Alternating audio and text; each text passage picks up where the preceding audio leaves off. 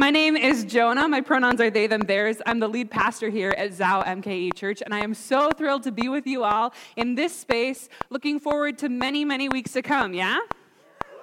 Awesome. Um, we are wrapping up our summer series. It's true, the, the summer is coming to an end. Um, and we're wrapping up our summer series, Sunday School Horror Stories, um, which has been one of my personal favorites.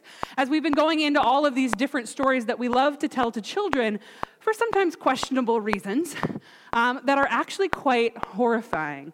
So um, today we have David and Goliath. I wonder sometimes how, how often the fullness of that passage gets read in service um, with the full you know, killing of Goliath and um, cutting off of his head. Um, because I think that sometimes we think about David and Goliath in the kid terms that we were given, which is just little guy beats big guy and everybody cheers. But it's actually a violent and horrifying story. So um, if folks want to call out, what are the things that you know about the David and Goliath story? Slingshot. Underdog. Really big guy. Yeah, it says um, six cubits and, and a span. Uh, as we all know, that's very big and not just a random measurement that means nothing to us. Um, no, that probably means it's, it's hard because a cubit is the, the length of a forearm and a span is the re- length from pinky to thumb. So it really depends on who's measuring but somewhere around nine feet. This is a big dude. What else do we know about David and Goliath? David was a shepherd boy. Anything else? Yeah, so small he didn't fit into the armor and couldn't walk in it. What else do we know? But he was cute. He was handsome, ruddy and handsome. So we have this story we have this story that we're relatively familiar with. And again, we, we, we hold on to these details as though it's totally normal to have a child soldier recruited into this army on behalf of the king to go up against a giant who is in like full armor, right? Like they go, it goes into uh, an absurd and unusual amount of detail in the scripture about um, the armor and protection that Goliath had. And then we've got this kid who's going in with literally nothing in terms of armor and protection. Goliath has his own shield bearer. Goliath has like a minion who's running around shielding him. But David has nothing. He's this little kid. And so we have in this story, if we're going to look at it for what it is, a kid recruited to be a child soldier into the imperial project to murder people for his nation state. And he wins! Yay! Not a great story from that perspective. Um, and, and I think that we, we lose that a lot. We keep, we keep this underdog story. We keep this, you know, God, God loves the little guy. Um, but we don't do a lot to challenge the violence and imperialism built in it. And this whole series has been about these stories that we tell the kid and this, kids in this uncritical way that kind of reinforces this imagery of violence and war. And on our last Sunday talking about this, I want to actually make a confession to you all. I really like telling stories with a lot of darkness and even death or violence to kids. I liked it because when I was a kid, sorry, Cameron, we'll, we'll talk about it later. I am not in charge of the kids' ministry curriculum. But when I was a kid, I loved the Brothers Grimm. I loved Hans Christian Andersen. Has anybody ever read the original Little Mermaid? Yeah. Mm. It's so good and so weird and so dark. Um, the Little Mermaid, when she gets her feet, for instance, she is uh, she she works with this witch to get rid of her her tail and has feet and she dances. But it describes it that every um, step she took was like stepping on coals or having swords um, in her feet. So she's in pain. Um, in the end, actually, she doesn't get the guy and she throws herself off of a boat and turns into sea foam. In the Brothers Grimm, people die left, right, and center. It is violent and dark. And, and so, one of the questions I have is why do we tell these really dark stories to kids? And the most obvious answer to me is that the world is a violent place. The world is a difficult place, and kids are growing up into a world that has systems of evil and violence and oppression, where battle might not look the way that it did back in David's day, but we have to come up into the world knowing how to cope with violence, knowing how to find our place in the struggle, knowing what it means to be living in a world of war. Now, in our world, in Milwaukee, in the United States, we have a lot of remove from some of the worst, um, kind of most immediate senses of violence in the world. That doesn't mean that we live in a nonviolent world or that we're not living in a state of war, but it means that we have some sort of very shallow protection from it. We get to be in denial about it. Follow me on a tangent about chicken nuggets. I was a vegan for two years. I eat meat now, and we can get into that later. But when I was um, investigating my own relationship to meat and my own relationship um, to the systems, the factory farming, um, the, the commerce that brought meat into my life, I realized that what bothered me as a vegan was not seeing people tear meat off bones, but watching people eat chicken nuggets. Because chicken nuggets are not really meat, though they did come from formerly living animals. A chicken nugget is a lie. It is a sanitized, uniform, pretend food that doesn't feel like meat and doesn't have that same relationship, that closeness to the sacrifice and loss of life that brought it there. You could feed kids chicken nuggets into adulthood, and they might not be faulted for never knowing that it came from a living breathing animal.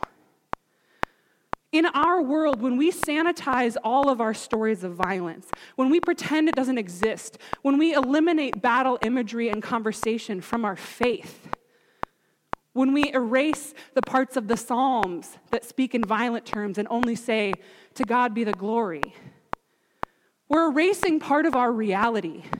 We're pretending that violence isn't happening. We're sanitizing. We're removing ourselves from it and we're in denial. There are many ways to use this imagery. There are many ways to talk about kingdoms and lords and battles to be won. But the way that the world does it, when the world does encounter war and violence and imperialism, is to celebrate it, is to wave flags and, and celebrate empire. That wasn't the way that Jesus talked about battle or about war or about empire. And he did all of those things. Jesus didn't shy awake from violent imagery. Jesus talked, for instance, about having enemies, but he said to pray for them. Jesus talked about the kingdom, but not as ruled by the monarchs we know in this world. Jesus was called Lord, which was a way of saying that Caesar was not. So, in a world of violence, how can we not tell stories of violence? In a world of imperialism, how can we not tell stories of kings and armies and war?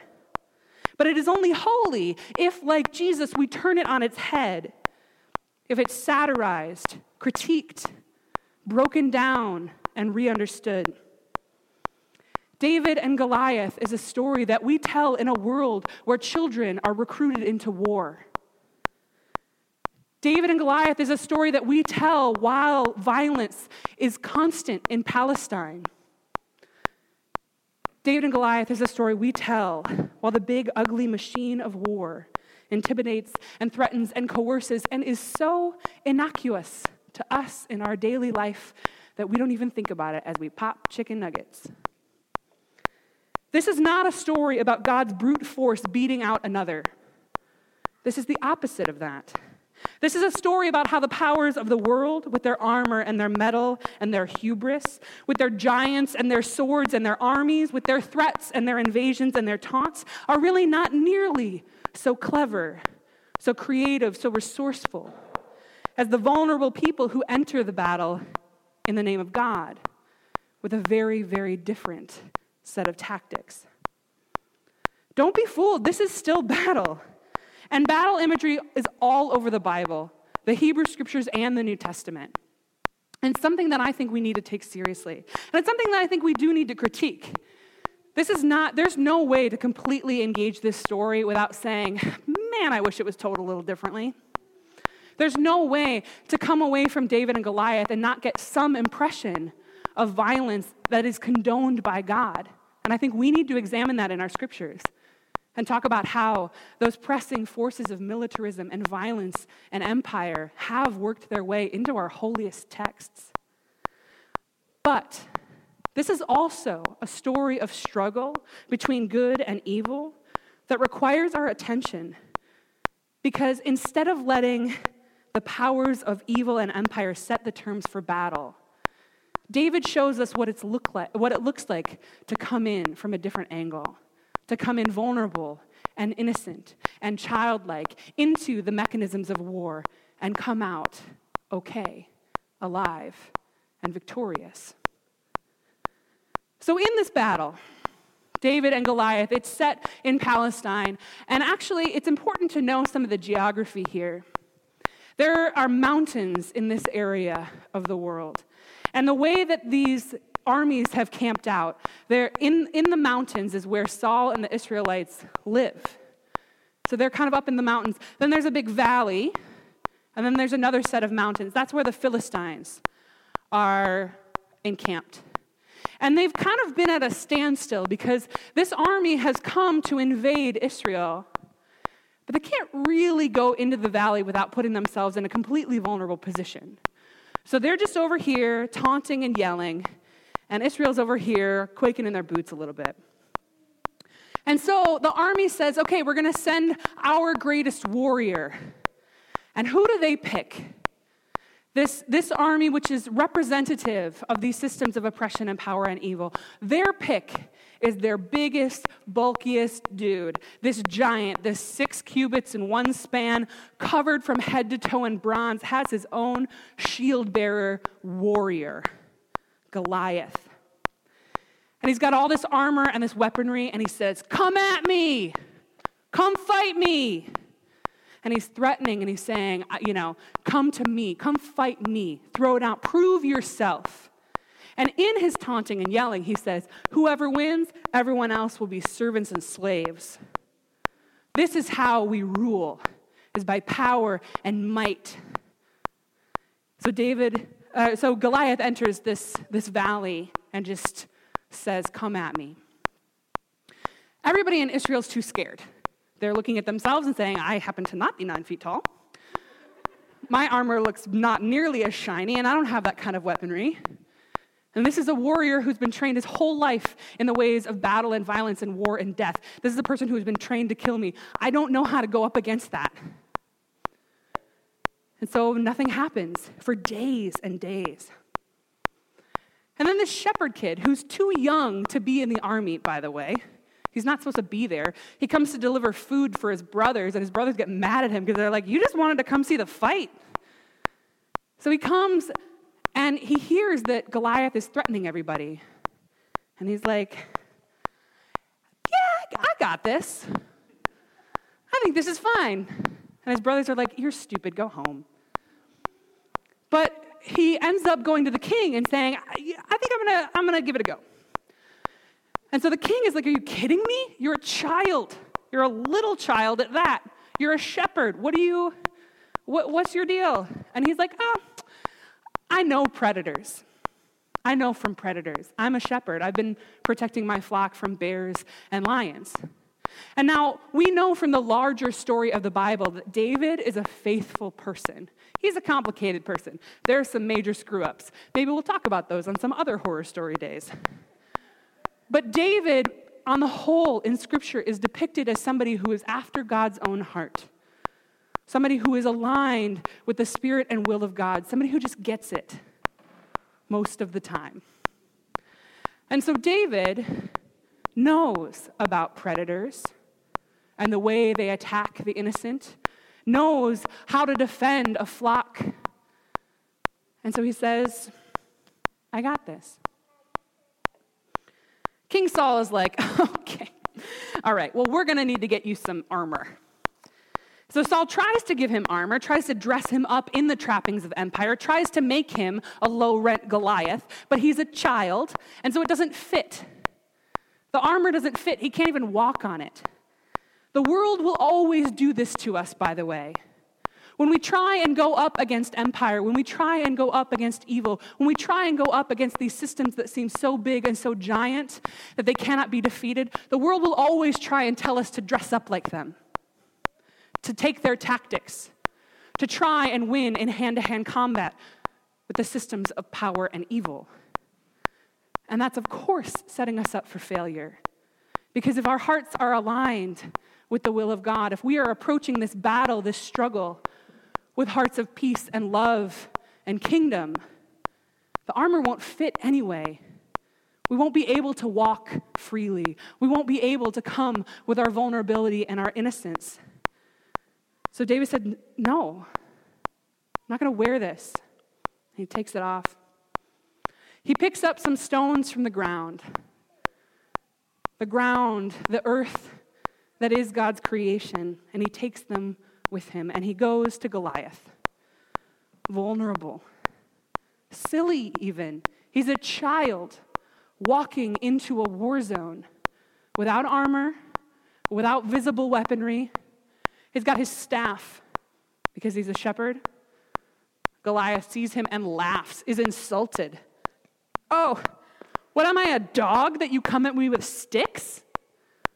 Goliath doesn't even understand what kind of threat David could pose to him because Goliath is so used to just stomping people out.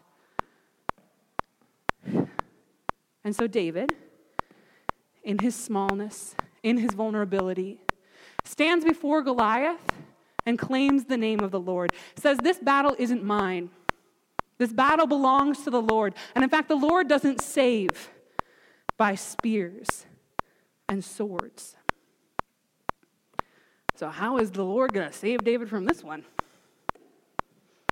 I can only imagine the Philistines of that army laughing, the ridicule, because they don't understand their own vulnerabilities. Systems of power think that their way is the only way. They've convinced us of that too. So they swing through the world with their violence and their weapons. And we stand there thinking, I've got nothing because my weapons are so small in comparison. And so instead, David goes into this battle with almost nothing. But he goes in with faith and with cunning and with a different kind of strength. He has a sling.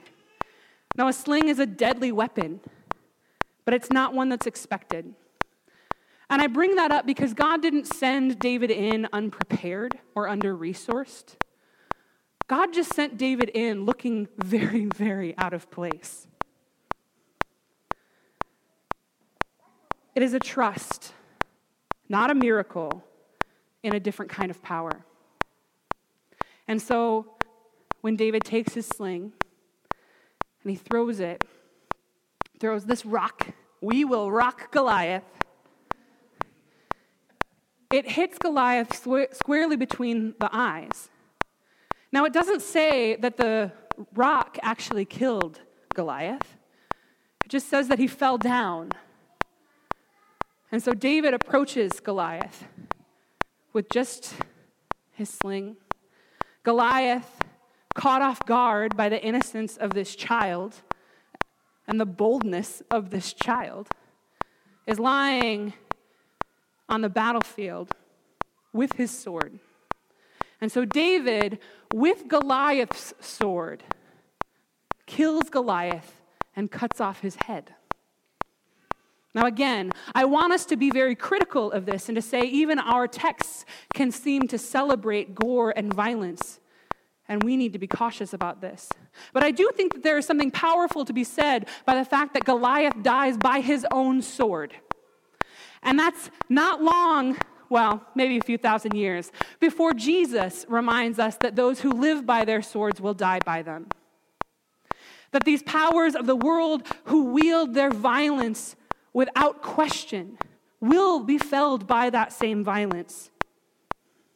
Here is this little shepherd boy with his innocence and vulnerability and cunning and creativity who does not bring a sword to battle and wins anyway. and the giant who wielded the sword dies by it. And we know in that moment, giants can be defeated. The empire that calls itself unbeatable is a liar. When Goliath falls, the whole army flees in terror. We are unexpectedly strong in our innocence and vulnerability. God has given us creativity and cunning, and it may seem ridiculous for us to challenge systems of oppression and power and evil. But white supremacy and nationalism and queerphobia and misogyny and ableism and xenophobia are not unstoppable forces as they pretend to be. And you know what? Neither is depression. Neither is loneliness, neither is anxiety, neither is that feeling that keeps you up at night that you think you cannot survive. It is not unstoppable, it is not overcomable, and you don't have to be like it in order to come through it. The battle belongs to the Lord. We cannot fight these things by their terms, as we have been taught to do. Audre Lorde once told us, preached to us, prophesied that the master's tools will never dismantle the master's house. Do not put on the trappings of war and empire and fear and violence. If your heart is aligned with God, they won't fit anyway. So, what are the tools of the kingdom of God? Well, in one of the many battle imagery passages of our scriptures. It describes the armor of God in Ephesians. Therefore, put on the full armor of God, so that when the day of evil comes, you may be able to stand your ground, and after you have done everything, to stand. Stand firm then with the belt of truth buckled around your waist, with the breastplate of righteousness in place with your feet fitted with the readiness that comes from the gospel of peace. In addition to all of this, take up the shield of faith with which you can extinguish all the flaming arrows of the evil one. Our weapons, our love and praise and glory, our protection is the truth and peace of God. And we might seem very silly when we walk into battle clothed and protected with righteousness. The world will laugh at us, but the powers that oppress us will fall, and they'll fall and die by their own means. Let us not pretend that we are not at war, in battle, in a struggle. I know that it's hard not to be swept up in the mechanisms of empire and evil and oppression. Let us not sanitize and pretend. I know that your life is hard, that sometimes just getting through the day is a struggle that seems insurmountable, and that there are many things that would pull you from the core of who you are into the ways of the world of evil and violence and despair that say, Come to my side. I'll protect you. I've got the armies. We can't believe evil when it says, My way is all there is. Let us instead go vulnerable, childlike, resolute, clothed in love and praise, declaring that the victory has already been won by our God who is with us, who will resource us, who will surprise the whole world by God's victory. And let us still critique our stories of war. But let us go together saying the battle is won. And the battle is different than you thought it was. And the battle doesn't require us to have weapons that look like metal and bronze. The battle requires our weapons to be love and compassion and kindness and faith, to be truth and righteousness. Let us give ourselves to one another as an army of peace. Let us go not away from the battle saying, oh, that's too dirty and messy for me. I'll pretend it isn't here. But go into the battle, straight into the heart of the things that scare and oppress us. Let us stand with boldness and courage and faith and declare that the battle belongs to God, who is not a God of destruction or war, but a God of creative and beautiful and cunning and clever love. That victory belongs to God, and it looks so different and so sweet. Will you pray with me? Good and holy God, invite us into a different kind of battle. Challenge our hearts to see your creative invitation. Give us the tools to stand firm in the face of every form of violence and to return not violence, but love. God, bring us through to the other side. Help us to rely on you. Help us to be bold and take risks. Surprise us at every turn. Amen.